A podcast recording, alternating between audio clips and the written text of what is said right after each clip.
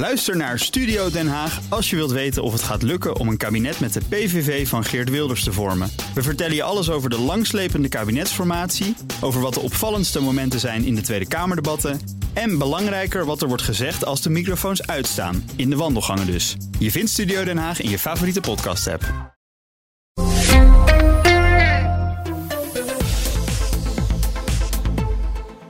Commissaris Wopke Hoekstra luistert met verbazing naar de uitspraken van de voorzitter van de COP28, de klimaattop. Hè.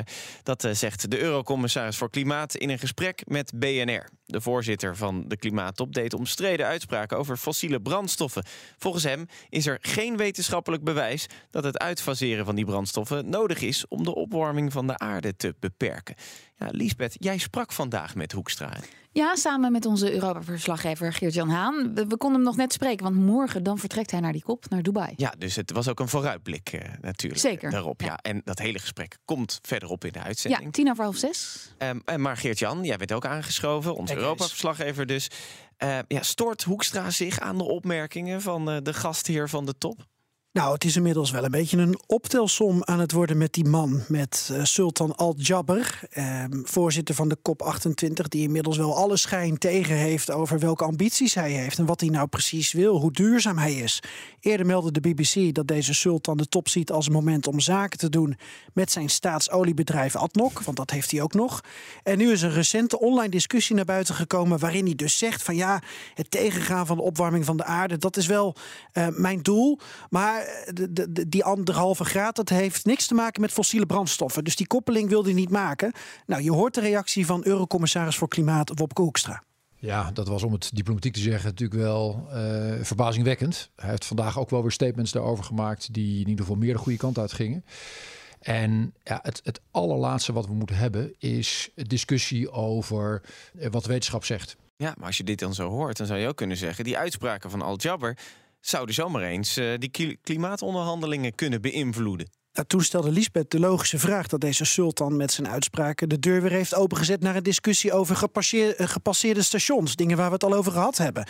Zoals dat de wetenschap al lang heeft geconcludeerd dat fossiele brandstoffen en het stijgen van uh, het opwarmen van de aarde uh, gekoppeld zijn.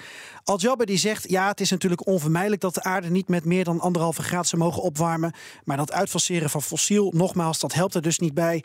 Nou, Hoekstra, die morgen naar Dubai vliegt, die heeft gewoon geen zin in die oude discussies dat is echt het laatste waar we onze tijd aan moeten besteden. En, en eh, dat, dat is natuurlijk ook de, onmiddellijk de consensus van, van, van iedereen uit Europa. Ik heb met veel mensen natuurlijk ook gisteren uh, en vandaag weer contact gehad. En wij zijn glashelder. Er is geen alternatief dan gewoon met volle ambitie door. Uh, en dat moeten we overigens doen in Europa en daarbuiten op een manier zodat uh, de mensen bij ons in het land, de mensen in Europa, al onze bedrijven dat kunnen meemaken. En ook uh, door, die, door die, dat we die aan de hand nemen door de transitie. Dat is ongelooflijk belangrijk, dat we het draagvlak behouden.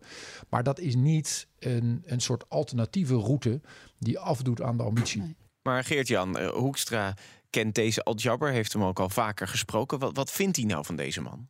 Nou, wij, wij vroegen hem, eh, zou u hem een klimaatontkenner noemen? Uh, dat ontkende Hoekstra dan weer.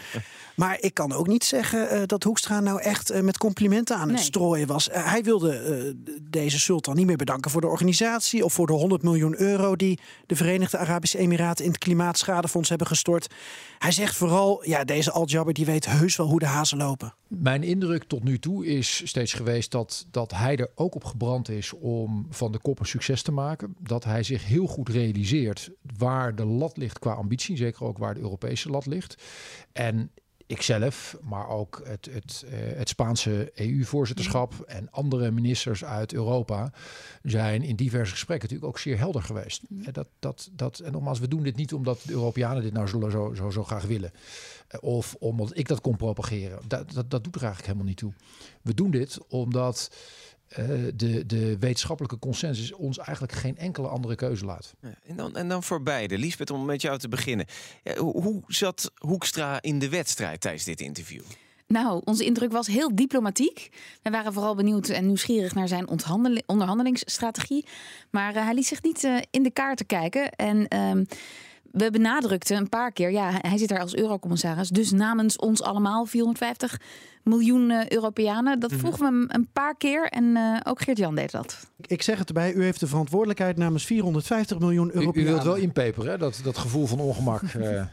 Is dat zo? Nee, nee, nee, nee, maar dat volgens mij, hoe, hoe hoger de druk, hoe, hoe, hoe, beter je met beide voeten op de grond blijft. Hm. Wat dat, dat, toch wel interessant. Dat het dus toch wel een beetje lekker een beetje strubbeling was uh, in het interview.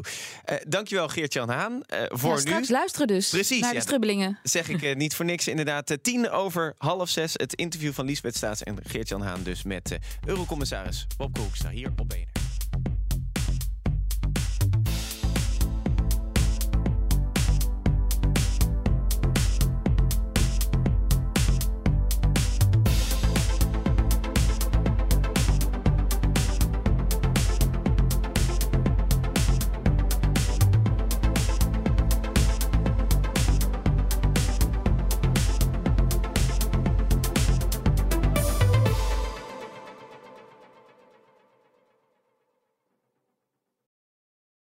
Ook Liesbeth Staats vind je in de BNR-app. Ja, heel handig. Luister live naar Kees en mij tijdens de Daily Move. Dan blijf je ook gelijk op de hoogte van breaking news en het laatste zakelijke nieuws. En daar vind je ook alle BNR-podcasts, waaronder de Perestroikast. Download nu de gratis BNR-app en blijf scherp.